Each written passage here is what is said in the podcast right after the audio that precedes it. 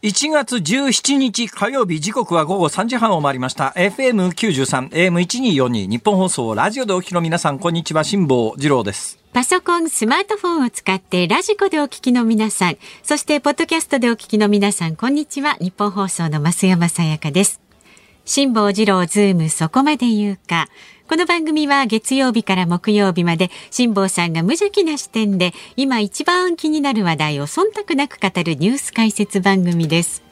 えあの年明け続々物が届くシリーズというのが継続しておりましてですね、はい、まああの最近はやっぱりね私が何回もここで申し上げているように本だけを送ってきてサインしろっていう方がまあ基本ベースなんでありますが、はい。はい。ね、変わったものを送ってくださる方もまだいらっしゃいましてですね、今日私の手元にやってきたのは、えー、小判のセットという。えー、すごいじゃないですか。すごい光ってますね、黄金に。金色のね、えー、小判が。なんか重量あり小判が、はい、小判がですね、包みがですね、これなんとかって言うんですね、小判の包みのこと。はあ時代劇で時々出てきますけど小判の包みが6個入った切り箱ですよ。すごい。え切り箱じゃねえわ切り箱に見立てた段ボール箱だなこれ。はい、えー、いうことで、えー、何かというとですね、小判の形をした入浴剤で、えー、えー、入浴量量は1両2両の量が書いてありますけど 入浴量。ということでどうやらこの小判の包みみたいなことものを一つですね、うん、200リットルのお湯の中に掘り込むと、はい、えー、ブクブク泡が立ってですね、えー、気持ちよくお風呂に入れるという、はい、6個セットでいただきました。本当にありがとうございます、はい、本当にいろんなものがあるんですねと。そんなこと言ってる場合じゃありませんよ。どうしたんですか？あの私自分でですね、はい、それはやっちゃいかんというふうに特にこの番組であの内田君という方が過去何回かお出いただいた時にですね。内田アナウンサー。内田君やっぱね将来パーソナリティになった時にね とにかくあのその日の話題でオープニングのトークする時に カレンダーで今日は何の日というのをベースにするのは、うん、あまりにも芸がないから安直だと。できるだけやめた方がいいよとかね、うん、えー、それからあの夢落ちはダメだよ夢落ちは、夢落ちが OK ならどんな話でもできちゃうからね。ルール違反だよと。夢落ちはルール違反だよということで固く戒めているんですが、はい、私の中で例外が2つありましてですね、ええ。えーまあ、2つっていうか、まあ、厳密に言うともっといくつもあるんですけども、うん、まあ、大きな例外2つありまして1月17日と、えー、3月11日だけはやっぱりちょっと私の人生にとって特別の日でありまして。そうですね。はい、えー、今日はその1月17日ですから、はい、今日はもうそのカレンダーの話題をするのを、えー、ご容赦をいただきたいんでありますが、はい、阪神・淡路大震災と一般的には言ってますけども、はいうん私ね、あの、1995年の1月17日以来ですね、全国的にはいる、あの、正式名称は阪神淡路大震災なんですよ。はい、ところが、淡路島の人には申し訳ないですけど、なんかね、阪神淡路大震災っていう言葉がスッと出てこないんですね。阪神大震災なんですよ。はい、で、やっぱり直後にいろいろ取材に行って、確かにね、震源地は淡路島なんですね、あれ。淡路島の南の方の明石海峡大橋渡ったところぐらいに大きな断層があるんで、はい、そこに今記念館みたいなやつが確か立ってるはずなんで、阪神・淡路、まあ、地質学的には阪神・淡路大震災で淡路をつけるんだけれども、うん、実際の被害状況を目の当たりにした、まあね、立場から言うとですね、やっぱまあ阪神大震災と、うん、いう方が、なんか私は、あの、ストンと胸に落ちるという感じがするんですが、被害の大きさが。もうとにかくね、びっくりしましたよ。うんまあ、私も実際に被災地に入れたのが3日目なんですよ。とにかくあの直後にですね、まあ、神戸と大阪って普段平時は別になんちゅうことない、もう普通に往復できるんです。あそこあの、電車だけでもですね、北の方から関東には珍しいんですが、阪神間っていう大阪と神戸間っていうのは距離50キロもないんですよ。数十キロの距離しかないんだけど、その短い距離、ところにですね、並行して電車が3つ走ってんですよ。そうなんこんなん見たことないですよ。うん、一番山側の六甲山のふもとが阪急。で、海側のところで真ん中走ってるのが JR。一番右の海側走ってるのが阪神。阪神 JR、阪急という3本の電車が並行して走ってるんですよ。ほぼ同じ感じ同じなんです。だから、あのー、料金設定するときに一時期あの値上げが相次いで国鉄の値段がどんどん上がった時があったんですが、まあ今その国鉄から JR になってますけれども、その時に、あの、この距離制で値段を決めると、と、私鉄よりも JR の方が圧倒的に高くなるんで、関西では、あの、その JR の料金を私鉄並みに引き下げる特例みたいなのが行われてて、このまあ、阪神間の料金っていうのはどれに乗っても大して変わらないんですけども、でも関西ではこの3つの鉄道が走ってますから、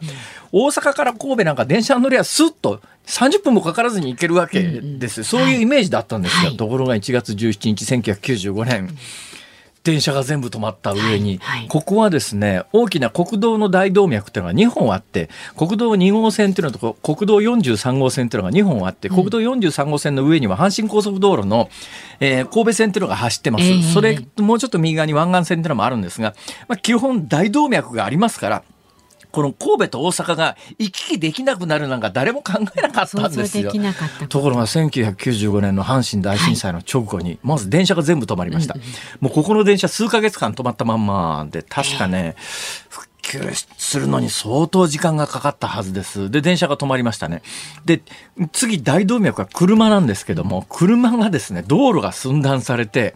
車で神戸にたどり着けなかったんですよ。日本の大動脈、だから日本の大動脈、まあ山手幹線っていうのも作っといてよかったねみたいな話もいろいろあるんですが、でも基本的にこの神戸と大阪間の数十キロを結ぶ海沿いをこう電車に並行して走る大きな幹線道路2つが寸断されて使えなくなって、1つは後ろ上の阪神高速がぶっ倒れた状況で、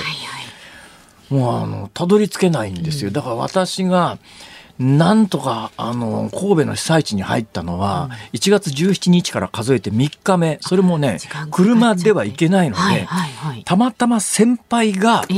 え。ー、原付乗って会社に来てたんですね。で、先輩が乗ってた原付を借り出して、すいません、ちょっと貸してくださいって言って、先輩の原付にまたがって、裏通りすり抜けながら、神戸までやっと入ったのが3日目ですから。えーえーほいで、まあ、あんな状況ですから、ほんの数十キロしか離れてないんだけど、神戸がどうなってるか大阪でわからないんですよ。はいはいね、で、あの、大きな揺れで、神戸支局が軒並み、テレビ局みんな支局神戸に置いてたんだけれども、軒並みぶっ潰れて、うん、一番最初に神戸に置いてあった震度計自体がぶっ潰れたんで、うん、最初に出た震度が正しく出なかったんですよ。はいはい、だからまあ、被害があそこまでひどくなってるっていうのは、ね、あの、阪神高速ぶっ倒れてるヘリコの映像で初めてみんな気が付くっていう状況で、それまでの地震計のデータが、地震計が壊れちゃってるわけだから、震度が上がってこない上に、神戸支局各局全部壊滅しちゃってるんで、その神戸支局からの情報が出てこない。大阪から神戸に取材に行けない。いや、まあね、感覚的に言うと東京、横浜ぐらいの距離なんですけども、うん、横浜で起きてることが東京で分かんないっていう。なかなかちょっとそれは想像できない、ね、想像できないでしょ。いや、もう本当にね、ほん、あの、ああいう状況の中で、うん、まあ、で、電話が通じないですよ。うん、電話も、まあ、その時に学習しましたけれども、携帯電話がね、もうすでにちょっとずつ出始めてる段階ではあったんだけど、えー、多くの人は携帯電話なんか持ってないよね、はい、だけど携帯電話ってやつは基地局が壊れたら終わりなわけですよ。でまあ有線の電話が頼りなんですが有線の電話ってあのプライオリティというのをどうも NTT は作っていてですね、まあ、今でも多分あるらしいですけれども一番プライオリティの高いつまり緊急の時に普通の家庭の黒電話なんか通じなくなるんだけれども、えー、あの当時プライオリティが非常に高かったのは街中の10円入れてかける赤電話ってやつは、だから自宅の黒電話はもうあの回線錯綜して通じなくなっても街中の赤電話公衆電話の赤電話はプライオリティが高いので、はい、あれだったら通じると。うんところがですね赤電話には大問題が発生して、回線は生きてんだけどみんながかけるから10円が入らなくなるんですよ。ああれも10円玉が入らなくなった段階でどうにもならなくなる。そうですよね。などなど実際に起きてみないと分かんないことが山ほどあって。はいはいまあ、あの時のことを語れというはもう何時間でも語れちゃうんですけども、うんね、私それ以来言い続けてることがありまして、とにかく死なないための方法は、地震に関して言うと2つしかないと。はい、とにかく、首都直下型というのがもうずっと起きるぞ起きるぞと長年言われてますけれども、はい、いわゆる活動、活断層型の直下型の地震、地震に関して言うと、家さえ潰れなければまず死なないです。はい阪神大震災でもほとんどの方は倒壊した建物の中で下敷きになって亡くなられてます。だから直下型地震の場合は家さえ潰れなければそう簡単に死なないんですんで、で、あの阪神大震災当時ってやっぱりね、戦後を建てたまあ言っちゃなんだけど安部神の木造家屋みたいなやつがたくさんまだあった時代なんですね。でそういうのが倒れるともう人間の力だったらやっぱりあの柱一つ梁一つ起こすなんて無理ですから。でね、ジャッキで上げるっていうのも、その後で発想としてありましたけど、うん、その当時はそういう知識もないから、すぐに車から、車からジャッキ外してくれや、あの、ジャッキアップできて針が上がるよねっていうような発想もなかなかできなかったんですが、ところが今もう一つ、それに関して言うと大きな問題が生じていてですね、今の車ジャッキ積んでないんですよ、ほとんど。昔の車はスペアタイヤとジャッキって積んでたんで、何かあった時車からジャッキ外せば、まあ柱持ち上げるぐらいの、人一人通れるぐらいのスペースは車のジャッキでなんとかなったんですが、今の車ってスペアタイヤもジャッキもほとんど積んでないですよ。確かに。ええ。ー、で、その代わりに積んでるのはパンク補修キットっていうのを積んでるんですが、えー、これだと地震の時にはどうもならないですね。で昔の車は必ずジャッキ積んでたんですが、今の車ジャッキがないんですが、まあだけどジャッキが一つあれば、かなり役に立つということは分かったんですけど、まあ、とにかくあの何が言いたいかというとですねその古い木造家屋等にお住まいの皆さん、耐震診断してください。震度7でも潰れない家に住んでいるということが何にも増して命を守るのに大切ですから、耐震診断。今でもおそらくね阪神大震災以降をえだいぶ広がったんで、今でも継続している自治体は結構あると思いますが、あの、耐震診断に行政の補助金が出るシステムが相当今でもあるはずなので、ね、はい、ありますから、とにかくね、耐震診断した上で、うん、震度7でも潰れない状況にさえしときゃ、そうそう簡単に直下型地震で死ぬことはないです。命ははい、逃げようと思えば逃げられる状況になります。あと一つは、プレート型の大地震。だからまあ東日本大震災タイプの場合は、まあ、とにかく津波ですよ、恐ろしいのは。だからまあ、プレート型の大地震が起きたような場合は、まあ、津波が来るということを想定して高台に避難をできるだけ早くすると。で、普段から高齢者施設であるとか、病院であるとか、まあ、あの、避難できない皆さんがいるような施設は、まあ、平時から高台に作り直しておいてくださいねと。これはもう、あの、3.11以降ずっと言ってるんですが、もう地震に関して言うとこの2つです。プレート型地震の時には高台に逃げると。え津波が恐ろしいですよと。直下型地震の場合には家さえ潰れなきゃ死にませんから、そう簡単には。だから家が潰れないように普段から耐震診断、耐震補強をしておくと。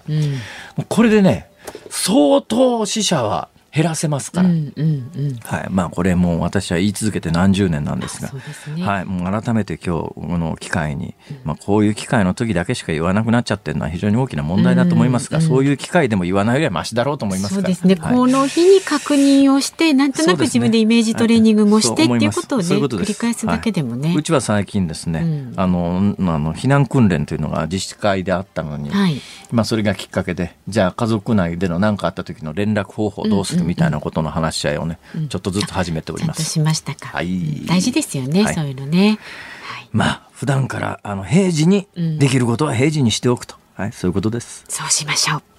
さあ、では今日株と為替の値動きからお伝えしていきます。今日の東京株式市場日経平均株価3営業日ぶりに反発しました。昨日と比べて316円36銭高い26,138円68銭で取引を終えました。前日のヨーロッパ株式相場上昇の流れを引き継ぎまして幅広い銘柄に買いが入りました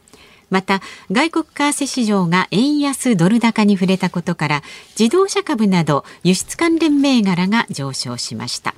為替相場は現在1ドル128円60銭付近で取引されています昨日のこの時間と比べますと1円ほど円安になっていますさあ、ズームそこまで言うか。この後は昨日の夕方から今日この時間までのニュースを振り返るズームフラッシュ。で、4時台にズームするニュースは、高齢者の住宅問題と福祉政策の課題、佐久大学、えー、人間福祉学部特任教授の唐鎌直義さんに伺いますスタジオ生出演になります。で、5時台は物価上昇で増加するインフレ手当の効果はというニュースにズームしていきます。番組では今日もラジオの前のあなたからのご意見お待ちしております。メールは zoom zoom アットマーク 1242.com 番組を聞いての感想はツイッターでもつぶやいてください。ハッシュタグ漢字で辛坊治郎、カタカナでズーム、ハッシュタグ辛坊治郎ズームでつぶやいてください。で、今日のエンディングでおかけする曲、ズームオンミュージックリクエストと題して募集しますけれども、今日のお題はいかがいたしますか？小判がぎっしり詰まった千両箱をもらった時に聞きたい曲。小判がぎっしり。し話も悪いよの。どうしてもそのセリフがね。の。わかりましたよ。小判がぎっしり詰まった何でしたっけ、えー、箱千両箱を千両箱をもらった時に聞きたい曲、ね、えー、水戸黄門のテーマは外します。水戸黄門のテーマはなしで。大岡一でも外しますか。大岡一でもなしで。まあ、あの、遠山、遠山の金さんも外しましょう。遠山の金さんもなしシリーズは外してですね。じゃあちょっと想像力を豊かにしてね。そうすると限られちゃうよねこれ。あんまり何にも思い浮かばないですよね。そう今の時点で。話もあるよな。あれ。いやセットでね、それ。あれ。わかりましたよ。そうそう、女性がね。はい。えっと、ズームアットマーク一二四二ドットコムまでね、選曲の理由も書いて送ってください。この後はズームフラッシュをお送りします。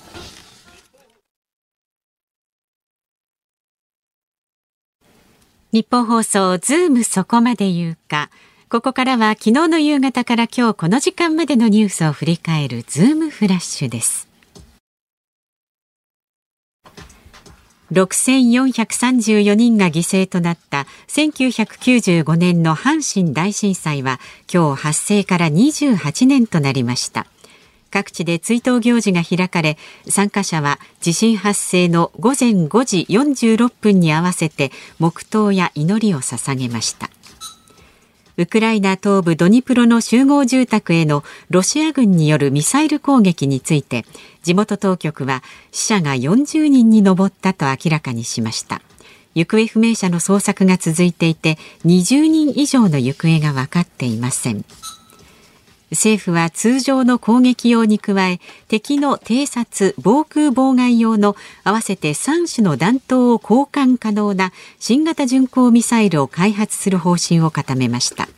それぞれを時間差で発射することで攻撃精度を高め抑止力を向上させる狙いがあると読売新聞が報じました。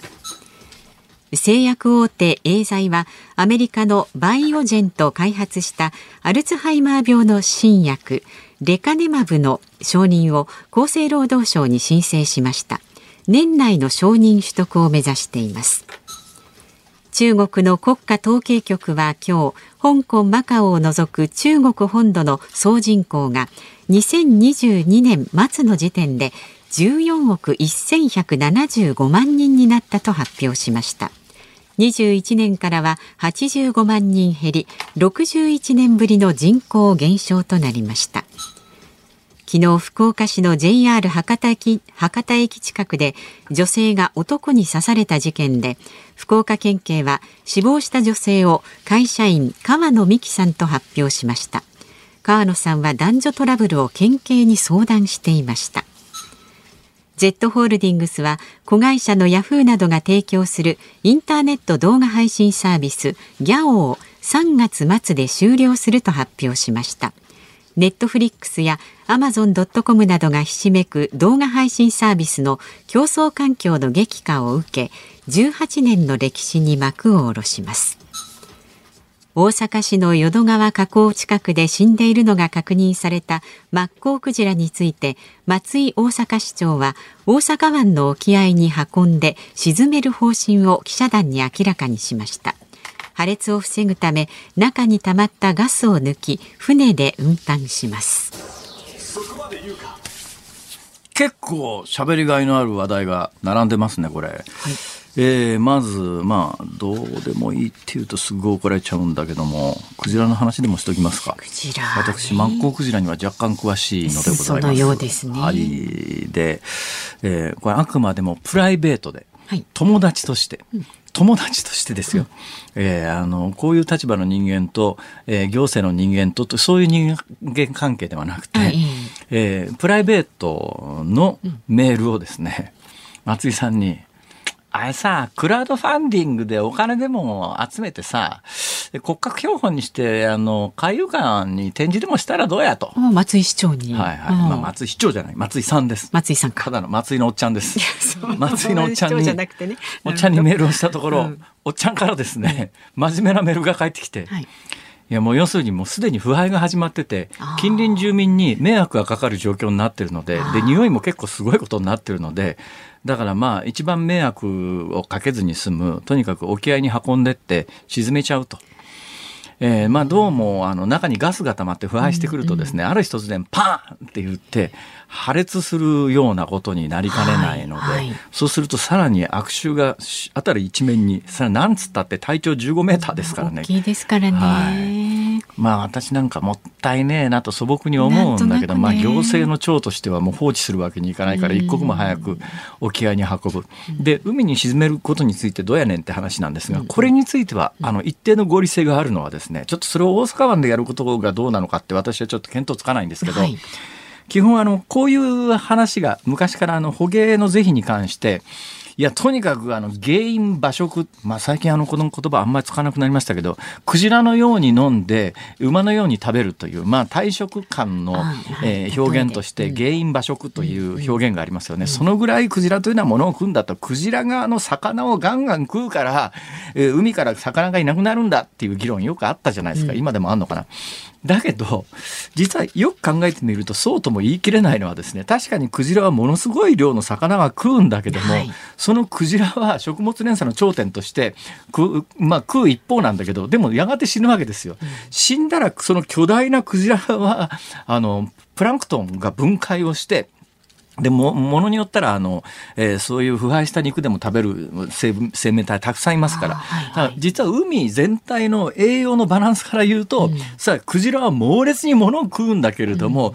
糞もするし、うん、自分の体自体が腐敗した時に微生物の栄養源になりますから、でそうやって食物連鎖がこう成り立ってるんで、海から一方的にクジラ引き上げて陸上で消費するよりは、実は海の中で腐っていく方が、海の中における栄養の循環という意味においては意味があるんです。ただまあ大阪湾みたいな狭い海であんなでっかいもん腐らしちゃった時に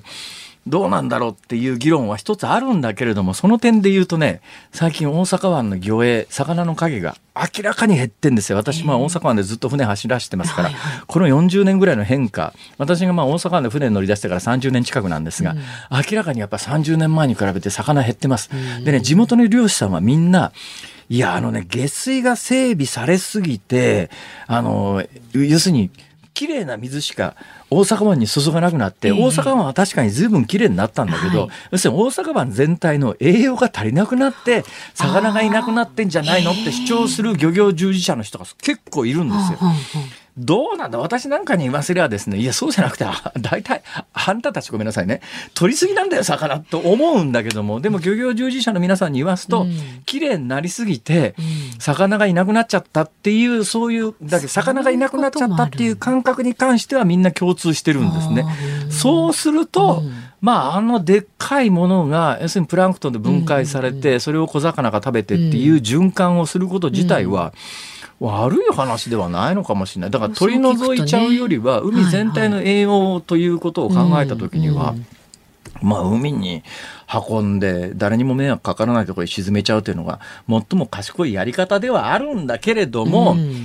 私はあの長年神戸の、えー、水族館にですよ神戸須磨水族園というところに、はい、昔明石海峡あたりでとっ捕まったシャチの骨格標本がずっと展示されてて今もあるのか分かりませんが、私は子供の時じゃなくて子供がちっちゃい時にそこへ何回も連れて行ってあのシャチの骨格標本見ながらすげえなーと思ったことがあるんで。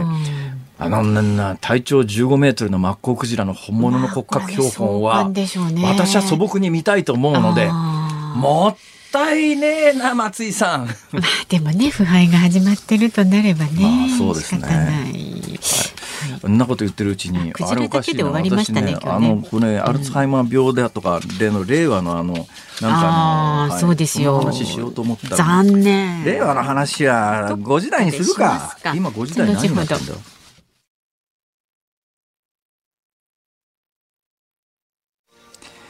1月17日火曜日時刻は午後4時3分を回っています。東京有楽町日本放送第3スタジオから辛坊治郎と。増山さやかでお送りしています。さあメールが届いております。ありがとうございます。51歳女性の北区にお住まい北さんやぶさんさんです。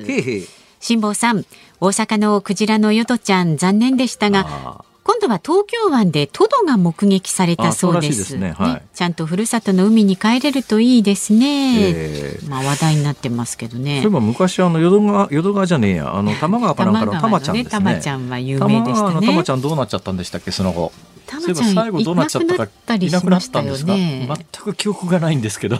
たまちゃんが話題になったのは記憶してるんですが、その後たまちゃんがどうなったかについて、えー、まあ多分今の時代だからネットで調べれば出てくるんでしょうけれども、えーえー、記憶には残ってないですね。そう今回はねトドのまだ名前はこう言われてはまあトドちゃんでそのままですね。そのまますぎるよ うですね。大体の場所の名前をつけるのがね。羽田空港近くの東京湾で。羽ちゃん。羽ちゃんねまあでもねこの羽ちゃんだかトドちゃんだかも 何らかの形でこう保護するとかなんか海にねうまい具合に群れに返すとかね、まあ、できるといいんですけどね。もうあの自然は自然に任すのがベースですけどね、うん、何するにしてもね。うん、はい。まあマッコウクジラみたいにあの当たると船沈んじゃうみたいなことになるとちょっとまた別ですけどね。まあそうですね。はい、うんなんか可愛い顔してるけどこの写真で見る感じ、ね、あそうですか、うん、だいたいあのトドって家にあのいてトドみたいに寝そべられると腹立ちますけど 本当のトドは可愛いですよね。本当のトド可愛いですよね。でも割とそういう表現で例えますよねトドってね。トドみたいに寝てないでよっていうようなね。ありますね確かにね、トドもえらい迷惑ね。本当ですね。待ってよそれ。俺トドにたそれトドに例えるのやめてくんないってトドなら言いたいとこですね。本当ですね。トドのつまりとか、ね、トドのつまりねそうですね。トドのつまりはちょっと違う意味ですけどねあれはね。確かあれなんか出世魚かなんかでなんかある種の魚で最後トドっていう魚がいるんですよ。だからトドのつまり。あのトドのつまりのトドと、うん、今回見つかったトドは確か違うもんじゃないかと。またこれ適当なこと言ってます。昨日の今日今日京間と京間じゃねえや。畳の京と一緒京間と一緒でね、東京間関東間、はい、あのはい。構成作家の鍋谷君が今、あのダッシュで調べてくれたところによると、ボラをですねこれ地方によって呼び名が違うんですがまあ、いろんな出世魚って言って大きくなるに従って名前の変わる魚がありますけれども、ボラは地方によっては一番最後トドって言ってですねこれが一番最後の名前なんでトドのつまりトドのつまり。はそこから来てるという説が濃厚です。じゃこのトドちゃんはい、そのトドちゃんとは関係ないと思います。はい、よかったです。この時間で分かって、ね、たまには正しいことも言います。はい、何かあのそれでもなんか指摘があればぜひズームアットマーク一二四二ドットコムまでね。反省しますから。はい、はい。もうささっと反省しますあすみません。間違えました。ごめんなさい。みたいな。責任持ってでも発言してくださいね。えツイッターでもつぶやいてください。ハッシュタグ漢字で辛坊治郎、カタカナでズーム、ハッシュタグ辛坊治郎ズームでつぶやいてください。で今日のズームオンミュージックリクエストのお題は小判がぎっしり詰まった千両箱をもらった時。言いたいだけじゃないですか。そうそう もういいですよ。ゲストの方がいらして苦笑いですよ。苦笑苦笑ですからね。苦笑。そうですよ。明らかにどんな番組に来ちゃったんだろう感が漂ってますね。本当にお気をつけください。はい、さあこの後は真面目にお送りします。高齢者の住宅問題と福祉政策の課題というニュースにズームしていきます。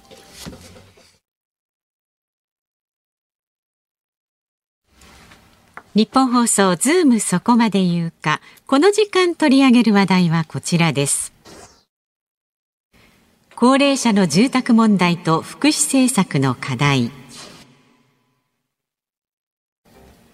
高齢者がアパートなどの賃貸住宅を借りにくい状況が続いています。高齢者向けの賃貸物件の仲介などを手掛ける R65 不動産の最新の調査では賃貸業を手掛ける全国の不動産管理会社の経営者ら860人に尋ねた結果自身が管理する物件のうち高齢者の入居可能な賃貸住宅が全くないと回答した割合は25.7%に上りました。単身の高齢者の場合孤独死するリスクがあるとしてオーナー側が高齢者への賃貸を敬遠するケースがあるためとみられています。高齢者の住宅問題そして福祉政策の課題にはどんなことがあるのでしょうか。さあこのニュースにつきまして今日は佐久大学人間福祉学部特任教授の唐鎌直義さんにお話を伺います。どうぞよろしくお願いいたします。よろしくお願いします。こちらこそよろしくお願いいたします。なんかあの絵に描いたような紳士のね、ね。あのまあそこそこだけどご高齢高齢者問題の専門家ということで今日はお越しいただいているわけですが。まあ、あのぶっちゃけご本人もご高齢者。え70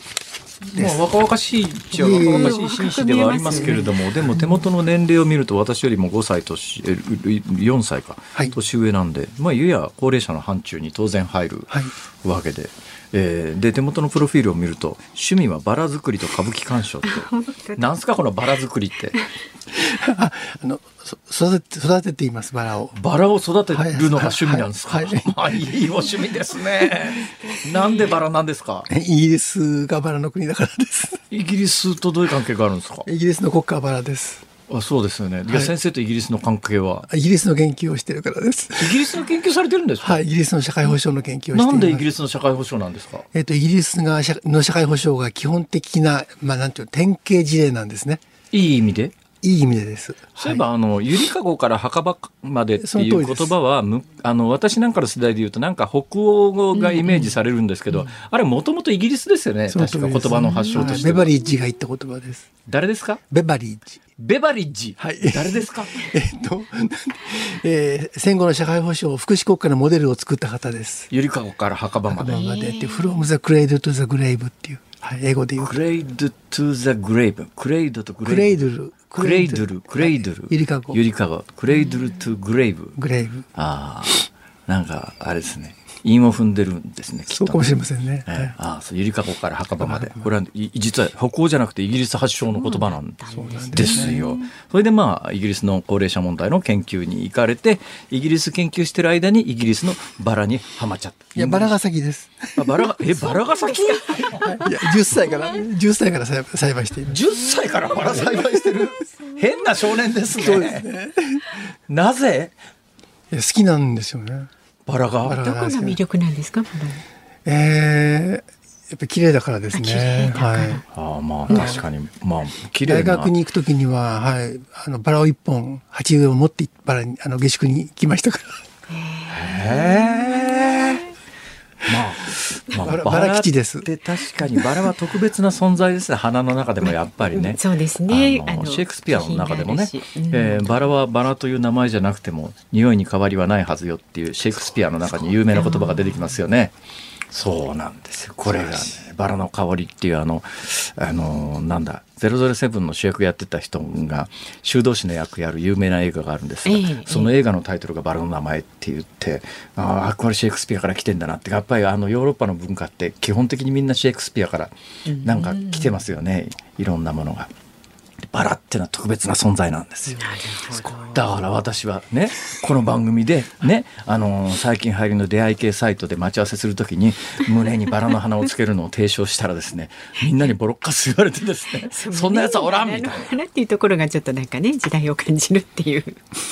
そんな話をするためにお呼びしたんじゃないんですよ。遣いですね。本当に。ましょうね。えー、先生、はい、えー、日本の高齢者はあのどうですか？世界に比べて幸せですか？不幸ですか？うん世界っていうと難しいんですけど、ええ、先進国での比較すると不幸な方でしょうね。え、はい。どのあたりが？えー、っとそうですねやはりあの非常に高齢期に差があるってことですね。貧しい高齢者と豊かな高齢者がいるってことです。はいはいはい、はい、それが、まあ、人からげに平均値で、ええ、まあまあだよねって言われてるんですけれども。あ平均値じゃわからないことがいっぱいあるっていうことですね、はいはい、そこがやっぱり大きいと思います。まあ確かにね、あの、ご高齢で、あのまあ、こういう、これ、こういう具体例を出すと必ずあの怒られちゃうんで、あの曖昧にぼかしながら喋りますけれども、はい、まあ両親揃って公立学校の先生とかですね。すごい具体的だですね、そういうツッコミ入れていただいて大丈夫です。かそしてあの両あの、ね、夫婦揃ってあの元公務員で、うん、えー、今厚生年金に厚生年金に一本化されましたけどその前共済年金で夫婦揃って共済年金みたいなカップルで高齢だとかなりあのちゃんとした高齢世代を迎えられますよね。もうあのそれはもうあの、えー、年に1回海外旅行とか。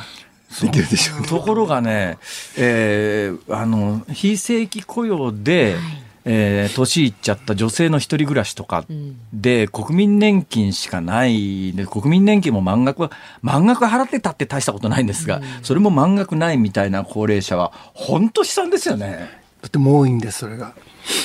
あの農家の主婦を中心として。はい、農村部なんて本当に国民年金ばっかりですからね。そうですね。三四万です。だからもともとね、だから国民年金という制度が日本の年金制度の中では実は一番新しいんですよ。もともと1960年代に、まあ、いや、あの自営業や農家の人たちって、まあ、定年ないわけだから、まあ、老後の小遣いぐらいあればいいでしょっていう発想で生まれたのが国民年金なので、うん今みたいに非正規の人がそれで老後を過ごすなんてことはそもそも想定されてなかったんですよね。そうですね。そういうことです。それで高齢者が離婚して女性が一人になるということも想定してなかったですよね、これ。そう少なかったですね。はい。だから、まあ、あの、高齢になっても農家だったら、あの、死ぬまで働けるでしょそれもまあ、あの、女性でもまあ、あの長男が農家継いで、まあ、長男でその、まあまあ、要するに息子の世話になりながらあるいは旦那が元気なら旦那の世話になりながら老後を過ごせばいいじゃん的な発想が残ってるということですよね。そうですね。農家の継承と、あと自営業の継承、お店ですね。はい、その継承は順調にいくっていう前提で年金額が決められてるんですよ。でそうならない人、なってない人たちって日本にどのどのぐらいいるんですか？それはちょっと数は、数はあの理解できませんけれども、ええ、やっぱり農農村にあの長男が残らない男の子が残らない人が多いですしね、そうですよね。自営業も継がないっていう、えそうした時に国民年金だけで老後を暮らせって言われちゃうとどうなっちゃうんですか？うんそれはもう悲惨ですね。よく NHK の、まあ、貧困特集なんかでやってますけれども、はい、2万5千円しかなくて、えーと、月の通院費が5千円かかって、ええ、あと2万でどうやって生きるんだっていう問題で。えー、で米はまあ作ってるからいいんだけれども、えー、えーとおかずはあのふきとかやあのわらわらびを取って山菜で最終生活で山菜といえば聞こえはいいけれども 最終生活で食べてるとかですね。最終生活ね。最終っても終わりの方じゃありませんよ。物取ってくる方の最終ですけどね。はあ、それに聞くとすごい切ないですね。本当ですよね。あと衰退した商店街のあの元のテーラーで、お客さんがいなくなって、女子高生のスカートの丈直すぐらいで1200円もらってるぐらいなんですよね。それで奥さんが病気になって国民年金で夫婦で、で医療費も出せないって、食べてるのは100均で買ったサバ缶とかっていう、はい、そういうのを見てやっぱりすごいなと思いますね。どうなんですか？あの世界で逆に一番恵まれてるっていう国はどの辺なんですか？まあ、スウェーデンとかだと北欧だと思いますけれども、はあ、この間知ったのですごいなと思いましたのはイタリアですね。ええイタリアはあの最低保障年金があって、8万以下の人はないんです、いないんですね。はいはいで8万に達しない人を補足年金として8万になるように全部上げちゃうんですよね。ええ、だから8万だでも生活保護費よりも低いということで、え、要求したのがなんと年金を12か月ではなくて13か月出してくれっていう要求なんです。ほうほう通りました。で13か月今もらってるんですで1か月は要するにボーナスみたいな形になるわけですね。年末に来るんだそうです。はいはい、でそれを14か月には増やしたいということでしたね。だからそこはまあすごいなと思いますやっぱり。そういうのってあの財源も含めた国民的コンセンサスってどうやって取ってるんですかね？それはですねあのイタリアの場合はあの労働組合と年金組合が一体化してやってるんですね、はい、賃上げと年金の引き上げが同時並行で進むんですよ、えー、ですから日本みたいに、えー、高齢者ばっかり得して若者が損してるってことはないんですね、はい、賃上げもやってるし年金の引き上げもやってるしってことなんです、えー、はいそこで加入者がですね、ええ、年金者組合の加入者が300万人って言ってました。ほうほう。日本の年金者組合は11万人しかおりませんので規模が違いますね。すごい組織組合ってそもそも私今初めて聞きました。ペンジョナーズユニオンって言うんでしょうけど。そうそういうのがあるんですか？あ日本でもあります。どういう人たちが加入して、えー、どういう今はさまざまなんですけど基本的には先ほど辛坊さんがおっしゃってた、ええ、あの元小学校の先生たちが地方公務員さんが多いんですよね。あでもそういう人たちはいやその月2万5千円で暮らしてるような人たちと切実さっていうか切迫感が違いますよね。でもこれじゃいけないと思ってその年金組合が最低保障年金を作れっていう運動に立ち上がったんですね。なるほど。なかなか立派だと思いますなるほど。はい、それどうななりそうですか？えっ、とまあ8万円にしてくれっていう要求をやってるんですが、えーえー、一時はそうですねちょっと前まで民主党政権の頃は随分盛り上がりまして。はあはあえー、いくつかの案が出たんですけれども、えー、最近ちょっとやっぱりもうなんか最低保障年金に疲れちゃったというか、うん。はい、最低保障年金という言葉自体も最近あんまりニュースでは聞かなくなりましたね、ね、そういえばね。その通りです。そうですね。ただまあ、さっきの話出てた、やっぱりあの、国民年金満額でも今6万5千円ぐらいですから、うん、国民年金満額出ずに、一人暮らしの高齢者って、結局生活保護に頼らないと暮らせないと。生活保護簡単ではないんですね。ああ資産があったらダメなので、ええ、車があったらダメ。土地が地方の農家の見方で土地農地があって家に軽トラでもあるみたいな状況だともう降りないってことですね。この間聞きましたらあの農家の場合には夏夏野菜ですね、はい、夏やきゅうりまで収入認定してるそうです。は収入収入として認定してしまう。はいはいはいはい、で3万 ,3 万とか4万の高齢者あの女性の高齢者多いでしょうって言ったら、ええ、笑われまして福祉事務所の方に「先生そんなこと言ってたら全員が生活保護になりますよ」って言われました。まあそうですだからそのぐらいの水準で生活している人が実は日本は相当多いということですね。そうですねだから A コープに通う農協のコープに通って、えー、まあ、1日1000円で生活と。えー、ああまあそうそうか家はあるから家賃も払わなくていいケースが多いっていうことですか。それでまあ家賃まで払ったら無理ですよね。うん、まあ孫にそれでも孫にお年玉あげてるっていうんですからね。おばあちゃんたち。はい。なんか聞いてたらだんだん切なくなっちゃう。ちょっと気持ち的に、なんかもう切なくならない方向性の話なんかありますか？いやいやなかなかないんですけど、それがバラの話でもしますか？いやいや。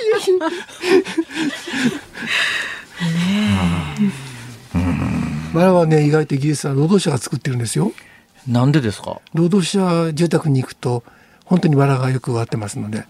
いやなんかあの、バラっていうとなんかあのあの品種によったらあの日本だとあの皇族の名前がついたり、はいはい、プリンセスなんとかですね、はいはい、あるじゃないですか、はいはい、あれって誰が名前決めてるんですかね？ああれは作出者ですね。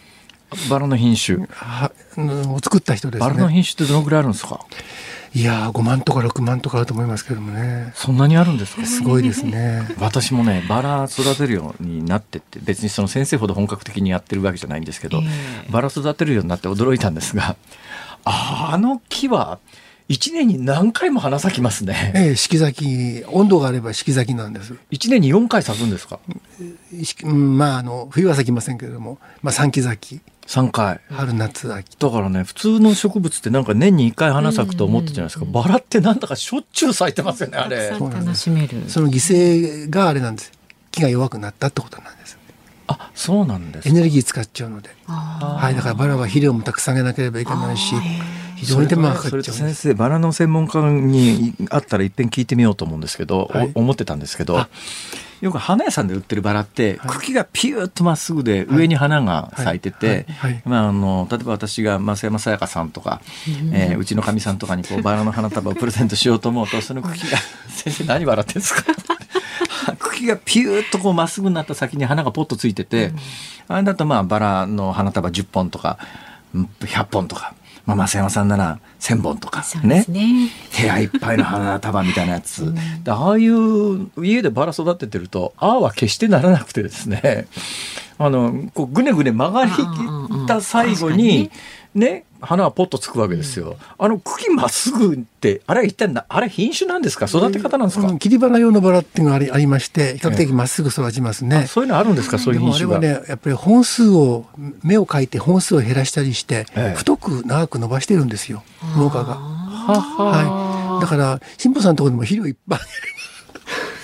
肥料肥料が足らないんだと思います。肥料が足らない。まっすぐ伸びないのは。肥料まっすぐ伸びないのは肥料が足りない。あ、そうですか。そこにケチっちゃダメなんですあと剪定をうまくしないからいっぱい枝が出ちゃって養分取りやっちゃうってことだと思いますね。はは剪定をちゃんとして、はい、肥料いっぱいある。無理だ。そんな面倒くさいことしてらんないやっぱ手をかけてあげないとなかなかね難しい。でもバラは千本も百本はいらないそうですね女性は。林真理子さんが言ってました。指輪の方がいいって。それ林真理子さんだからでしょそれ。お風呂場の浴槽に入れるしかないって言ってます。風呂場の浴槽に花束入れる林真理子さんどんな生活してんですかそれは。花瓶が大きい花瓶がね、まあ、確か千本もらったらねいけるのにはちょっと考えますお風呂場だあ確かにまあ花もたくさんありすぎるとどこに行けたらいいのって。適度なところで差し上げた方がいいですよ奥様には。よく考えてって言ってました先生何そんなに嬉しそうなんですか？だってひもさんが100本もあげるっていうから。私が100本バラをプレゼントしたらそんなに笑われなきゃいけないことなんですか？あの10本ぐらい。10本ぐらいが。そうですね 私もまあ100本は一応言っただけで、まあ、10本ぐらいでね。10本ぐらいがいいところだと思います。いやそんな話じゃないんですよ、ね、先生話一番最初に返しますけど、はい、先生のお名前が唐川直義さんっていうんですよ。佐久大学人間福祉学部の特任教授なんですが唐川って多分ねラジオをお聞きの皆さん耳で聞いて字は絶対頭に浮かばないと思いますが、ね、唐川の唐はですね中国の唐の時代の唐ですね、唐です。だから遣唐使の唐ですね、それに鎌はあの金編に兼ねるですね鎌倉の鎌倉の鎌です唐に鎌で唐鎌っていうご名字なんですがこれ珍しくないですか？珍しいですね私初めて見ましたけど。ああ、どうも。あの、えっ、ー、と、九州の旧国部市ですね。今の霧島市の一地域に密集している。密集しているですか？皆さんご親戚？そうですね。あの、うちの父の両親なんかは同じ姓で結婚しています。カラカマ同士結婚しても結婚、姓は変わらないそれ便利でいいですね、それ。田中さん同士結婚したみたいなもんですね。そうですね。ああ、そうですか。いやまあうちの辛抱もまあ大概似たようなところがあるんであれですけどもカマさんって初めて見たなということなんですが、先生がだからイギリスのゆりかごからクレイドルからグレイブまでゆりかごから墓場までの社会福祉の研究に入ったのはイギリスのバラがきっかけだったって先ほどおっしゃいましたがそれは本当の話ですか？うんそうですね。やっぱり憧れみたいのがあったでしょうね。イギリスに、はい、だから今でもイギリスのバラが一番好きなんだバラって世界中にあるんですか？どこが原産なんですか？なんとなく中東っぽいですけどね。ああもちろんぴったりです。中東です。ペルシャああの辺からですね、はい、あからイギリスに伝わって。イギリスで発達したんですか？イギリスでそうですね。やっぱり一番後輩が進んだってことですね。なんでですか？気候にあったんだと思いますね。涼しい気候が。あ涼しい方がいいんですか、はい、バラは。はい。あのメキシコ湾流できっとあったかいんだと思いますイギリスが、はい、割と北アイルランドなんかも寒いと思いますけれども、ええ、バラのメッカなんです。なるほど。今はね一番はやっぱりドイツです。あ、ドイツ。EU ではもうドイツが一番。ドイツは相当寒いですよね。でも相当今バラにバラに一生懸命です。あのさっき10歳の時っておっしゃいましたけど、はい、10歳の時なぜ突然バラに目覚めるわけですか？えっと花屋さんに行ったら行きつけの。行きつけの花屋さんが行きつけの花屋さんのある小学生って聞いたことねえわ そんな。ない屋さん。種苗店に行きましたらあのビルゴっていうですね乙女っていうバラを売ってまして純白のバラを、はあ、はい。そのバラに一目惚れした小学校の時に？あなんか素敵な少年だったんですね。変わった人ですね。純白のバラなんです。純白のバラなんです。か今でもそれは育ててらっしゃる、今もうちにあります、はい、それでこのバラはどこで作ったんだイギリスかって話になったそれはあのフランスなんですけど。ななんだよ。すみません。そこそこが入り口で 徐々にやっていくうちにあイギリスがってことになりました。はあ、はあ、はい、あそうですか。それでイギリス。イギリスはハークネスまあバラそれでだけど農学部とか園芸学部に行かずになんでその行きたかったんですが、はい、行きたか行きたかったんですけれども親に反対されましたはあそんな農学部なんかいたって飯食えねえぞと、ええいやまあ、で何学部行かれたんですか？えっ、と経済ですね。あ経済。はい。まあなるほど。あ先生の頃だからマルクス主義経済学主流の頃ですね。はい。前世の頃です、前世の頃ですね。どっちみち食えないには食えないですけど。いやそれは。だってまあ先生を前にして言うのもなんだけどもまあなんだけどだから私より上の世代で経済学部の多くはですねマルクス主義経済学なんですよ。近代経済学じゃないわけですよ。ところがその後マルクス主義経済学は1990年前後にソ連が崩壊した後全く入らなくなって、で当時マルクス主義マルクス経済学を治めていた経済学者の多くの人は社会福祉関係の学者さんになられたケースが多いですよね。先生は元からですか、僕はもうそうですねずまあ、貧困研究だから。あそうですね。あ日本ってこの貧困っていつ頃から顕著になって昔からこうなのかそれともどっかターニングポイントがあったのかどうなんですか？昔はね、えーと、僕が学生の頃は 日雇い労働者の貧困っていうことだったんですね。ところがあのやっぱり85年頃からあの社会が変わりまして今年あの、まあ、85年ってバブルの入り口ぐらいの時そうですね、はい、その頃からだんだん変わってきまして、えー、あの非正規労働があの派遣法ができて、はいはい、新しい形の非正規労働者が増えまして、はいえー、そこからですね。あ今の形の貧困が始まっていくのが、はいはい、やっぱりじゃあ日本におけるあの貧困の、まあ、大きな問題というか正体というかやっぱり非正規雇用問題っていうのはやっぱり根幹にある一番だと思いますね。だから60年70年代はごく一部のはい、あのあの東北から東北出身の建設労働者の老後の問題みたいな感じだったんですね。ところが今はもうあの若者の,、はい、あの高卒の、はい、で非正規の年収200万とか、はい、まあ、4割ぐらいいるんですけど、有業人口の、その問題になってしまったですね。どうですか？その辺は解決の糸口みたいなものあるんですか？いやまあ派遣法がこうなってて日本の社会保障が貧困対応をちゃんとしてない状態では続くと思いますね。だから今回賃金を上げるって言ってますけども難しいかな。この春ね。はい、はいいや言ってるうちに時間が来てしまいましてせっかく来ていただいて半分ぐらいはバラとイギリスの話になっちゃって。すいませんね。学生はがっかりしてると思います。すいませんごめんなさい。サクサクサクサク大学のあの唐鎌教教授の唐鎌先生のあの学生さんすいません。みんな私が悪いんです、でも先生は白いバラが好きらしいです。そういうあの情報もねあの大切かと思いますとても素敵な紳士だということは分かってます、はい、はい。ま、だけど変わった人であることも同時に間違いないようです、はい、楽しくお話をさせていただきまし佐久大学人間福祉学部特任教授ありがとうございました。唐鎌直義さんでした。ありがとうございました。楽しかったです。ありがとうございます。ニッポン放送辛坊治郎ズームそこまで言うかをポッドキャスト YouTube でお聞きのあなた。いつもどうもありがとうございます。ニッポン放送の増山さやかですお聞きの内容は配信用に編集したものです。辛坊治郎ズームそこまで言うかはラジオ局ニッポン放送で月曜日から木曜日午後3時半から毎日生放送でお送りしています。番組はラジオの FM93 AM1242 に加えてラジコでもお聞きいただけます。ラジオラジコではポッドキャスト YouTube 版にはないコンテンツが盛りだくさん。アトムさん吉田由紀ちゃんの中継企画さらに辛坊さんが「夕刊富士」の気になる記事を解説するコーナーそして辛坊さんが聞きたい曲をお送りする「ズームオンミュージックリクエスト」などラジオラジコでしか聞けないあんなことやこんなことがいっぱいです。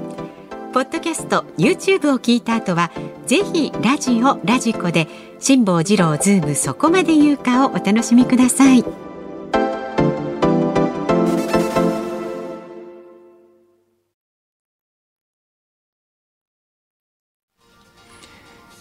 1月17日火曜日時刻は午後5時を回りました。こんばんは辛坊治郎です。こんばんはニッポン放送の増山さやかです。辛坊治郎ズームそこまで言うか。この時間はズームミュージックリクエストをご紹介してまいります。お題が小判がぎっしり詰まった千両箱をもらった時に聞きたいわかりました。私も悪いよな。はいはい、はい、お付き合いいただきましてありがとうございます。ラジオ聞きの方ね、えー、まずは秋田県秋田市の52歳の女性しみたるみさん。小判がぎっしり詰まった千両箱をもらった時に聞きたい曲は斉藤哲夫さん。今の君はピカピカに光ってなんで？千両箱に小銭小銭じゃない小判ぎっしりだったらピカピカなのではと思い宮崎美子さんそうですそうです、はい、ね。有名な CM ですけれどもそれから千葉県市原市63歳の女性の方天然よっこママさん。へへ今日のズームオンリクエストは小判がぎっしり入った千両箱をもらった時に聞きたい曲ですが理由は大判小判がぎっしりなのでザックザクジグザグザグジグザグ。ジグザグということで近藤正彦さんマッチのスニーカーブルースお願いします。なるほど、なるほどね。本当よそんなこと考えましたね。ありがとうございます。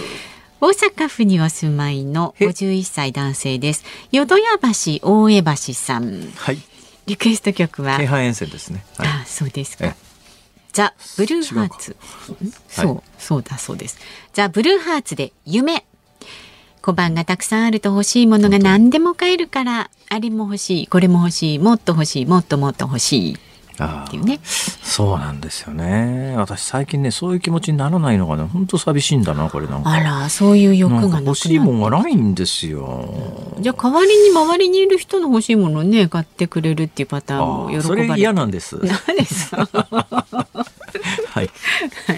えー、矢車総さん新宿区の方。え、えー、木村由美さんいつも何度でも。あなるほど。そうこれは千両箱からの発想で千両箱千。千といえば千と千尋の神隠しの主題歌と。千と千尋の神隠し、いやそういえば年末年始台湾行った時に、はいはい、千と千尋の神隠しのモチーフになったんじゃないのと言われている、お茶屋さんみたいなところ行きましたですけどね。提灯みたいなものがずらっとね連なってるところね、はい、綺麗なところで羨ましい。神奈川県茅ヶ崎市の50歳の女性の方ドキドキ文土器さん。小判がザックザクいいですね。小判といえばカートコバーンカートコバーンといえば ニルバーナ。というわけで、えー、ニルバーナのスメルスライクティースピリット。お願いしますと。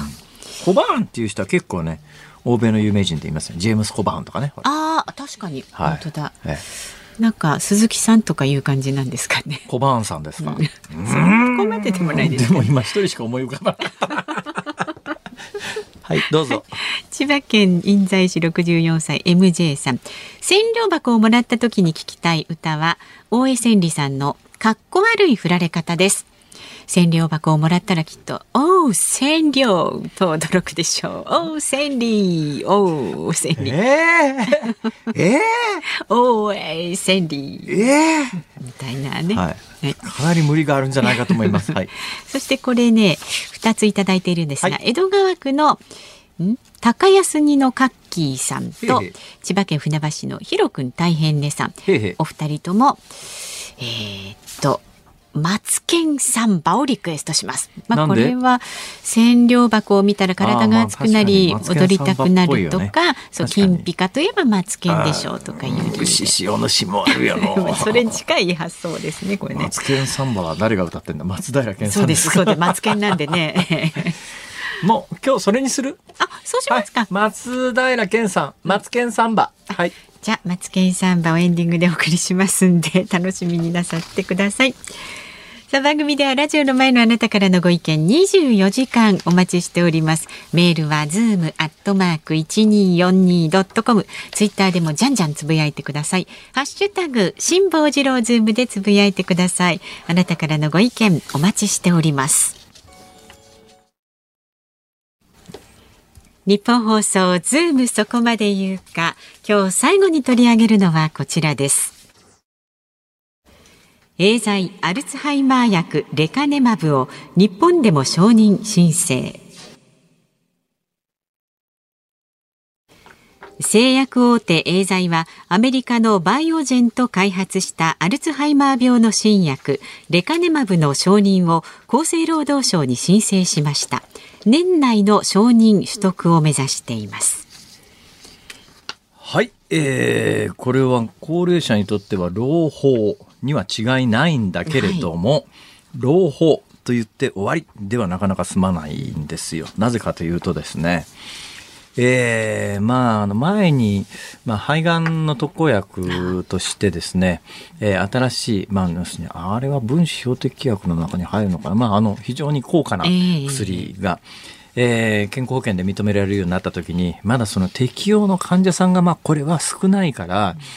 一人当たり何千万とかね、最初言われたんですけれども、まあ、それでももう健康保険制度全体を圧迫するほどの使われ方はしないんじゃないのっていう、えー、ことで、まあ、今のところまあそれで推移してるんですが、はい、このアルツハイマーの薬ということになると、えー、今も高齢者のアルツハイマーっていうか、えー、認知症の高齢者って今一定年齢以上の4人に1人とかなんです。ただしね、あの認知症中でもいろいろ原因があるんですね。だから必ずしもあのアルツハイマーとは限らないんですが、ただ認知症の患者さんの中でアルツハイマーという病気、このアルツハイマーというのはどういう病気かというと、脳の中にアミロイド β っていうタンパク質がまあ、いや赤みたいに蓄積してきてですね、うん、これが、まあ、あの脳神経細胞を圧迫する形で、えー、脳内のいろんなものの伝達ができにくくなって、徐々に、まあ、認知症が進んでいくというのがアルツハイマー型の認知症、はい、ただし認知症には他にもいろんな種類があるんだけれどもやっぱりあの代表的な認知症の原因というのはこのアルツハイマーというアミロイド β が脳内に蓄積するというで今回そのエーザイとアメリカの会社が開発して日本で承認申請が出されました、これ承認申請ってどういうことかというとアメリカではですね、えー、もう承認されました。ついつい先だって先週とか先々週とかなんかそのぐらい10日ぐらい前にアメリカではですね、アメリカの FDA という食品医薬品局というのが、えー、迅速承認、まあ、日本でもこの間あの別のコロナに関して迅速承認というのがニュースになったことがありますが通常の薬の承認というと何年もかかるんだけれども、うん、迅速承認というしあの手段を使うと短期間でどうしても緊急に必要な病、はい、あの薬に関してはそれで承認しましょうと。で今から10日ぐらい前に今回あの日本で承認申請をしたこのレカネバムという薬はアメリカの FDA 食品医薬品局が緊急承認をしたのでアメリカではもうこれ薬として使えます。ところがですねアメリカと日本と事情が違うのはアメリカってまあ、基本民間の医療保険なんですよ。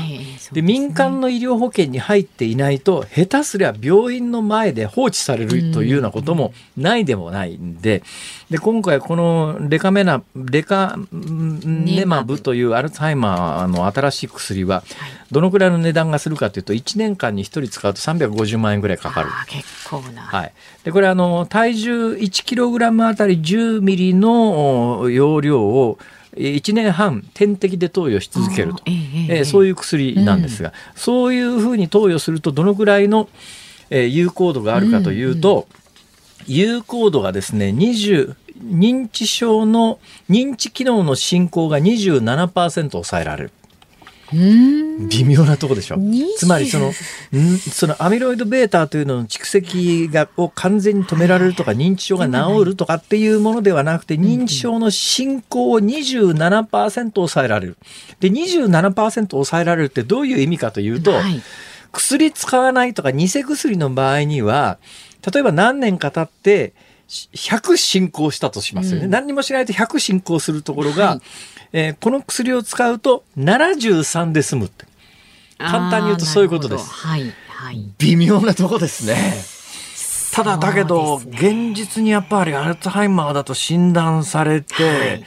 えー、やっぱ何としてでも進行を止めたいと、それは思いますよね。少しでもやっぱり、はい、少しでも、少しでも、それは藁にもすがる思いで、うん、ということで言うと、有効性は認められてるわけで、うん、100%進行しないとか、病気が治るとかいうもんでもないけれども、黙ってほっときゃ100進行するものが73で抑えられるということになったら、やっぱり使ってほしいと思いますよね。うんだけどやっぱアルツハイマー型のあの認知症の高齢者ってやっぱり100万人単位でいらっしゃるわけですよ。その人たちにまあ、その27%を抑えるために1年間に350万円の健康保険から支出するということになるとアメリカの場合は民間の医療保険なんでそういうものを使ってもらえる医療保険に入ってる人は使ってもらえるわけだから。ところが多くの人はそれそういう保険に入ってないから使ってもらえないわけですよ。でもっと極端なこと言うとヨーロッパのいくつかの国は医療費ただっていう国があります。うん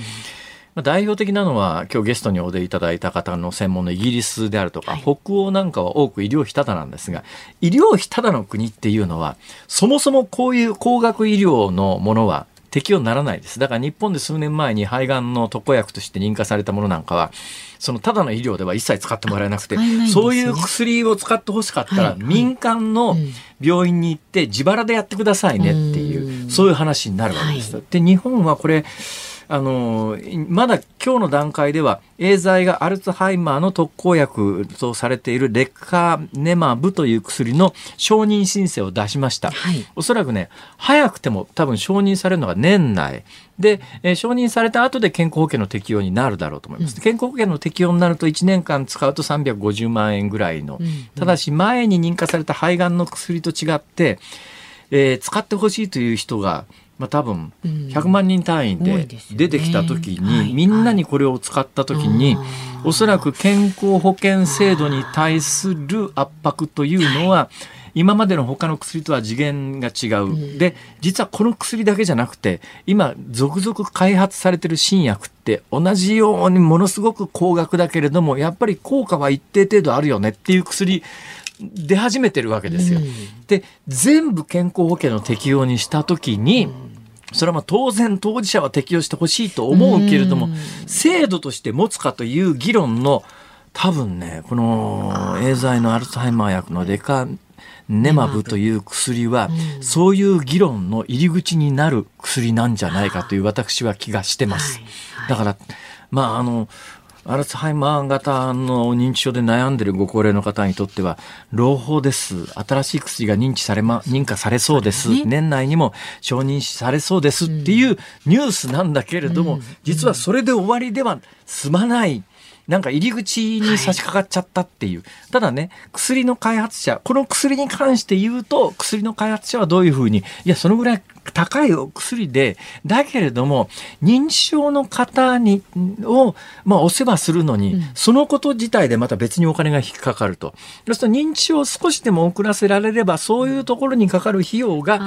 少なくなるでしょと。で、費用対効果のトータルとして考えたときに、あの、この薬は役に立ちますよって主張してるんだけれども、そのあたりの数字って厳密に計算できるのかって言った話と、そうすると病気が治る、治るっていうか、病気の進行が遅らせられるという事実を目の前にしてそういう費用対効果だけの議論で、えー、話進めていいのかっていうのともうこれからものすごくみんな悩む時代に手放しに嬉しいっていうそうなんです。悩む時代の突にまあ、まあ、いや入り口を突入を告げるような実はニュースなんだという認識はどっかで知識として持っておいてもいいかなと。ただまあ、あの、もしかすると、えー、認知症、アルツハイマー型の認知症の進行を遅らせることができる薬が年内にも承認されましたと。まあ、一言で言うとそういうニュースではあるんですが、背景はものすごく広いです。ズームオンでした。ズームミュージックリクエストをお送りしているのは、高安にのカッキーさん、ヒロくん大変ねさん、食いしん坊将軍さん、みつこさん、チャトラニャンコさん、みかんちゃんさん、6名の皆さんのリクエストです。松平県松県サンバ2。2なんですね、これね。2ですね。はい、2でございます。はい、ありがとうございました。師匠のしもあるよの。4回か5回言ってますよね、この2時間の中で。大好きですね、はいね大好きです。はい。はい、いいですか？さあ、この後の日本放送は、古谷正幸さんの軽トラックスをお送りいたします。さあ、今日はですね、2pm。2pm どちらでもいいそうです。読み方特集をお送りいたします。ねこの後も引き続き日本放送でお楽しみに 11pm じゃないんだ。2pm です。あそうそう、はい、明日の朝6時からは飯田浩二の OK 工事アップ。2pm って午後2時ですか？あまあそういうことですけど。午後2時午後2時真っ昼間。真っ昼間ですね。さあその飯田君の番組のコメンテータージャーナリストは佐々木俊直さんです。取り上げるニュースはダボス会議開催分断された世界について議論。工事冬の防災ウィークということで千代田区の広報活動災害対策などについてお送りするそうです。でこの番組はですねエネルギー施設が大きな被害を受けているウクライナの首都キーウにズームしていきます。ゲストはそのウクライナキーウにお住まいのボグダン・バルホメンコさんウクライナと中継がつながるわけですか？そういうことですね。すごいですね。はい、今お住まいの方。はい。はい、と、えー、いうことで、辛坊治郎ズームそこまで言うか、ここまでの相手は辛坊治郎と、増山さやかでした。明日も聞いて、ちょうだい